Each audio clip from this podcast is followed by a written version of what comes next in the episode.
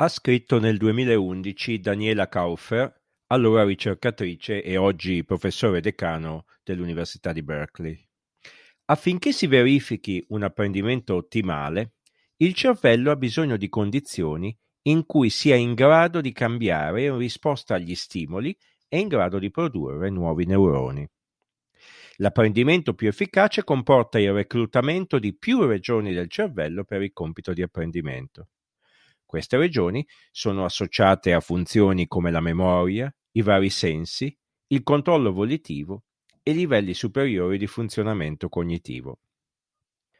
Kaufer rappresenta in maniera esemplare l'arricchimento portato alla comprensione che abbiamo noi oggi dell'apprendimento grazie allo sviluppo delle neuroscienze, in particolare delle cosiddette neuroscienze cognitive che hanno aggiunto alle teorie classiche sviluppate in ambito psicologico e pedagogico ulteriori spunti per comprendere come ciascuno e ciascuna di noi apprenda giorno dopo giorno nella propria vita.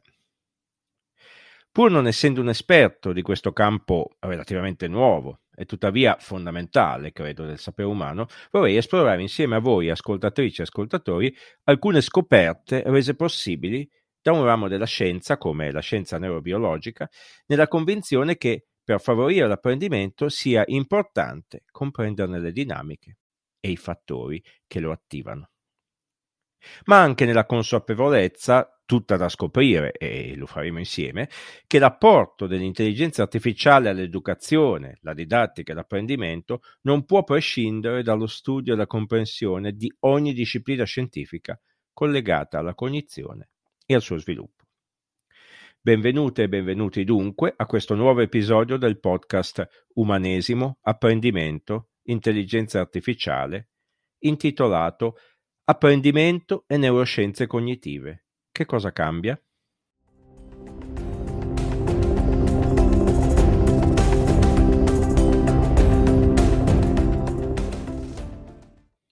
Le neuroscienze hanno radici antiche. Eh, se pensiamo che i primi tentativi eh, di curare il mal di testa o anche quelli che erano ritenuti disturbi mentali eh, tramite la foratura o la raschiatura di un foro nel cranio risalgono addirittura all'epoca neolitica.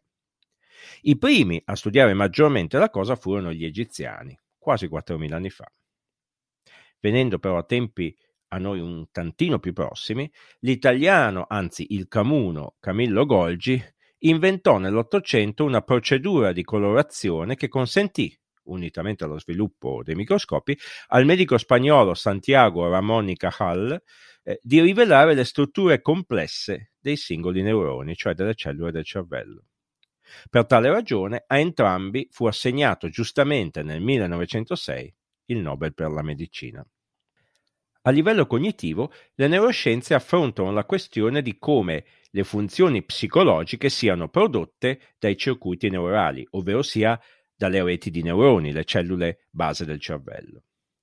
Eh, dopo gli studi degli antichi fatti con tecniche non propriamente leggere come le, tra- le trapanazioni eh, o quelli più recenti resi possibili grazie al cielo da eh, strumenti come quelli ideati da Camillo Golgi, sono state create nel corso del XX secolo nuove e potentissime tecniche di misurazione, niente affatto invasive, che hanno consentito una mappatura diretta o indiretta della struttura, della funzione e della farmacologia del sistema nervoso. In questo modo hanno permesso a neuroscienziati e psicologi di affrontare questioni ritenute un tempo astratte, come ad esempio il modo in cui la cognizione umana e le emozioni sono mappate da substrati neurali specifici, cioè da conformazioni, collegamenti e porzioni, diciamo così, di cervello.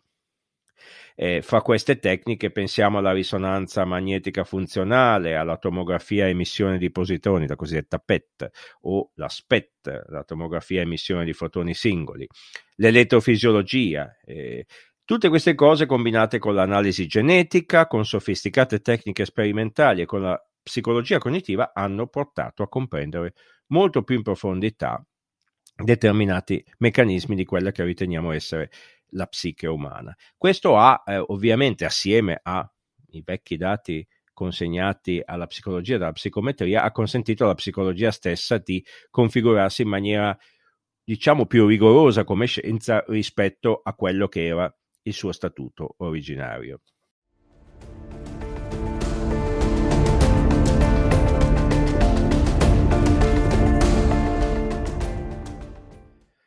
Tutto meraviglioso, mi direte, ma per i professionisti dell'apprendimento che cosa cambia? Le neuroscienze forniscono importanti informazioni sul funzionamento del cervello e su come esso elabora le informazioni, apprende e memorizza nuove conoscenze. Queste informazioni sono perciò applicabili anche all'ambito dell'apprendimento scolastico di qualsiasi genere, dalla scuola dell'infanzia fino a all'istruzione superiore e in tal modo ci forniscono suggerimenti importanti su come favorire tale apprendimento. Inoltre ci aiutano anche a capire come favorire l'apprendimento a seconda dell'età e della tipologia dei discenti. Le neuroscienze in particolare evidenziano l'importanza della cosiddetta plasticità cerebrale, cioè la capacità del cervello di modificarsi e adattarsi in risposta alle esperienze e agli stimoli. Questo vuol dire che l'apprendimento può essere potenziato fornendo stimoli adeguati e ripetuti in grado di attivare la plasticità cerebrale. Vediamo dunque alcune strategie concrete, non necessariamente nuove, ma suggerite o avallate dalle neuroscienze per favorire l'apprendimento.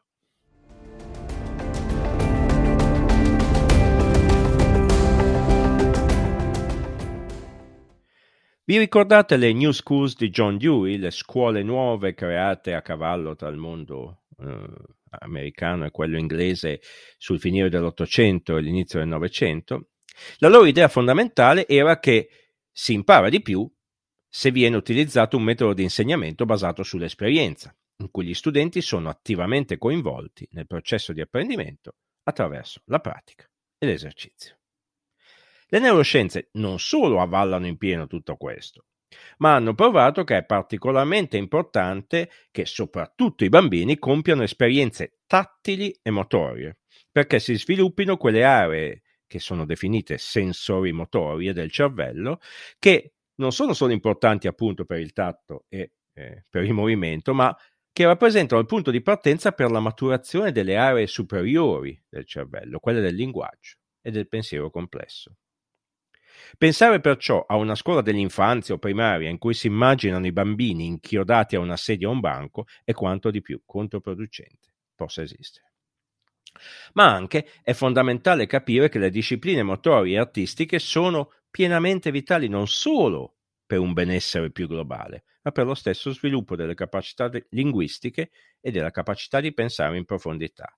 Ma a questo dedicherò un episodio futuro eh, sulle neuroscienze della creatività che attualmente sto studiando un pochino insieme a mia moglie che è maggiormente esperta dell'argomento.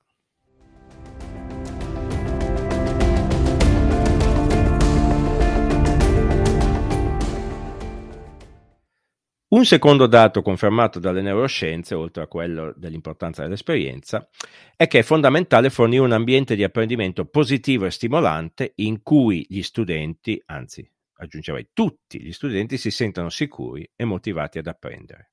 Su questo si potrebbe scrivere un libro intero. Ma vediamo un po' alcuni di questi aggettivi che ho detto. Ambiente positivo, innanzitutto. Cioè do- dove non si abbia mai paura di sbagliare e si sia apprezzati per quello che si è. Si potrebbe dire a prescindere da quello che si fa. Questo vuol dire alcune cose che elenco in maniera sparsa. La prima, la più netta e ovvia, niente punizioni di qualunque genere, compresi i compiti di punizione. La punizione è provato che non favorisce in alcun modo l'apprendimento. Anzi, rischia di generare dei meccanismi di inibizione e di frustrazione che finiscono per compromettere lo sviluppo del cervello dei bambini. La competizione, secondo punto, fa bene solo a pochi, ma fa danni a molti perché tutti coloro che escono perdenti dalla competizione si sentono sottovalutati e automaticamente il loro cervello per certi versi si disconnette. La nozione di verifica, eh, di valutazione sommativa e soprattutto lo studio finalizzato solo agli esami non favorisce l'apprendimento. Qui non solo esistono tantissimi studi a riguardo, ma ci sono delle intere catene di scuole, io cito sempre le Thomas London Day Schools eh, in Inghilterra, dove l'abolizione della valutazione sommativa dei voti eh, ha portato a rilevare una crescita dell'apprendimento globale e una riduzione della forbice tra gli studenti più deboli e quelli più forti. Eh, per certi versi mi viene da dire l'ascesi più grande, utilizzo un termine monastico, perdonatemi, ma qualcuno di voi sa che questo è il mio retroterra, l'ascesi più grande dei docenti dovrebbe consistere oggi nel rinunciare al potere che hanno sugli studenti tramite voti, compiti e punizioni. E la scienza può aiutare molto a vincere queste cose, sostituendole con meccanismi che in realtà trasformano la classe in un luogo in, su- in cui si favorisce la passione per l'apprendimento in tutte e in tutti i bambini.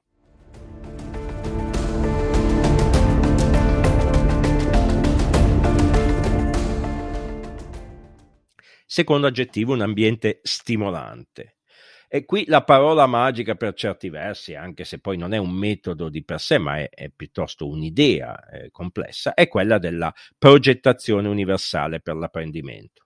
Negli anni 90 fu soprattutto David Rose di Harvard a promuovere questa idea, e cioè al cuore di ogni discorso psicopedagogico eh, è fondamentale eh, dotarsi di un'ampia gamma di tecniche e risorse didattiche in grado di raggiungere ogni singolo studente e stimolarlo non ha nessun senso focalizzarsi su uno o due metodi che poi magari funzionano con una maggioranza ma lasciano fuori qualcuno. La capacità di fornire una pluralità di tecniche, eh, diciamo, e di metodi psicopedagogici è fondamentale. Siamo quindi lontanissimi dalla lezione frontale, per quanto bella e pomposa, e forse dovremmo lo dico sempre, smetterla un po' con questo ricordo, ah come era bravo quell'insegnante, come insegnava lui, non insegnava nessuno, normalmente vogliamo dire che parlava benissimo.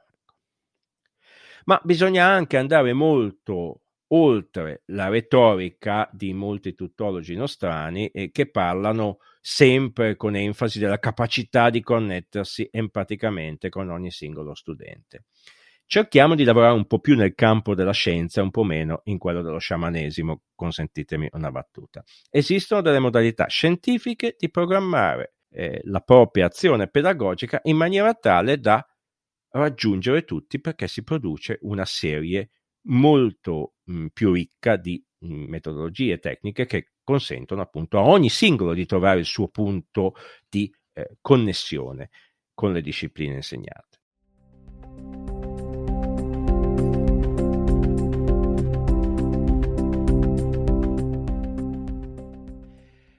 Ulteriore osservazione, per quanto stimolante un ambiente bisogna anche tenere conto, eh, e qui ci sono di nuovo parecchi studi scientifici, neuroscientifici, che esiste una cosiddetta curva della performance che varia per ciascuno di noi. Troppo poco stimolo e non attiviamo determinate parti del cervello, troppo stimolo e generiamo meccanismi di difesa o peggio ancora il cosiddetto burnout, la possibilità veramente di andare in tilt, mm, come i vecchi flipper quando si giocava eh, da bambini. Per questo, e non solo, ci vogliono monitoring e feedback. Sapete che non amo i termini stranieri, ma questa volta li uso. Qui sì che bisogna formare i docenti eh, a eh, compiere un'azione eh, particolare. Ovviamente la tecnologia può aiutare a raccogliere in maniera puntuale comportamenti reazioni riguardo all'apprendimento, non sto parlando adesso sul piano disciplinare. E quindi eh, fare questo per fornire in maniera abbastanza puntuale un feedback agli studenti che li aiuti a comprendere i propri errori e a correggerli, ma anche eh, che aiuti il docente a capire quando è utile attivare quella strategia fondamentale in tutti i campi dell'apprendimento e anche della creatività che gli inglesi chiamano l'interleaving, l'intermezzo, cioè capire quando bisogna un attimo lasciare, lasciar perdere, lasciar giocare, lasciare che il cervello possa compiere delle digressioni senza continuare a concentrarsi, perché non esiste la concentrazione infinita. Su tutto questo, come dicevo, la tecnologia può aiutare parecchio e ci torneremo mm, negli episodi a venire. Si apprende quando, potremmo dire, si è caldi, quando le reti neurali sono attivate. Poi cala la tensione e possono addirittura subentrare meccanismi tali di frustrazione da rendere ancora più difficile l'apprendimento.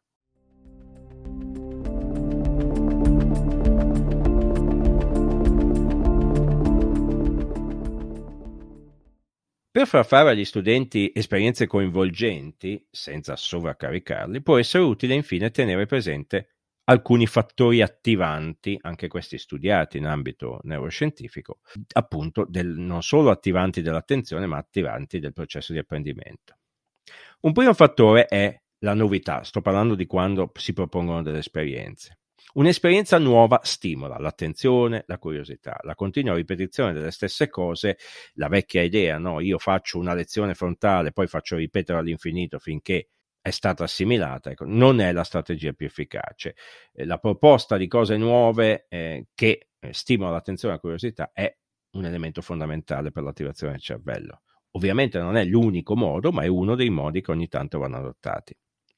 Seconda cosa, imprevedibilità proporre attività che esulino da modelli il cui esito favorevole è noto. Serve a poco rendere sempre più complicato lo stesso tipo di attività. È interessante generare un, un elemento di imprevedibilità in quello che si propone, perché all'imprevedibilità può essere collegata anche la cosiddetta mancanza di controllo. Qui andiamo a prima ancora delle neuroscienze, agli studi di Vygotsky sulla cosiddetta zona di apprendimento prossimale.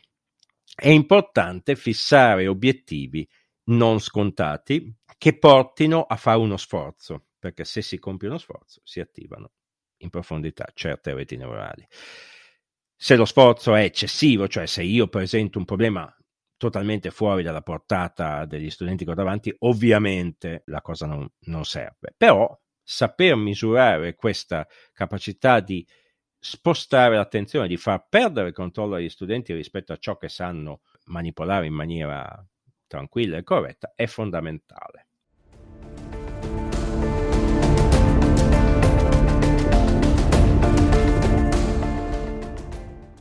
Ulteriore elemento di cui spesso si parla ma che va capito bene è il discorso della cosiddetta ricompensa. La ricompensa, soprattutto la ricompensa, parliamo emotiva, sicuramente aiuta. Le attività che alla fine ci hanno lasciati soddisfatti emotivamente si sedimentano più profondamente. Dobbiamo però anche evitare qualche cliché in questo campo che mh, mm, appunto è un cliché non confermato dalla scienza. Allora, il coinvolgimento non va perseguito con strategie che alla fine distraggano dagli obiettivi reali. La mania di introdurre il gaming, la gamification, che poi si potrebbe benissimo chiamare ludicizzazione, visto che siamo italiani, ma lasciamo perdere, in realtà può essere molto distraente. Pensate in maniera intelligente può aiutare a coinvolgere, ma appunto cum grano salis.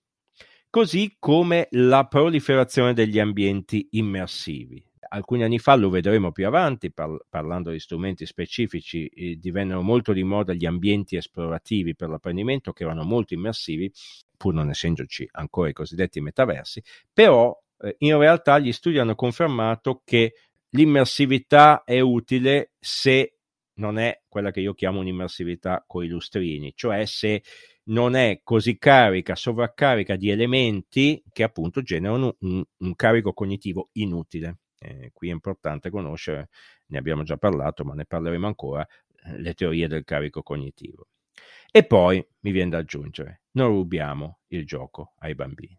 Il gioco, il gioco non strutturato, certo, se sono piccoli anche sorvegliato ovviamente da adulti, è una componente fondamentale della crescita. Non trasformiamo anche il gioco in un'attività che sia collegata per loro solamente alla scuola, agli adulti, all'istruzione. Qualche elemento in più su come funziona l'apprendimento penso dunque di averlo dato. Credo perciò mm, che finalmente siamo pronti a esaminare gli strumenti di intelligenza artificiale applicati all'educazione, nella speranza di aver accumulato abbastanza punti critici da promuoverne un uso orientato all'apprendimento e all'umanizzazione. A presto dunque e un caro saluto a tutte e a tutti.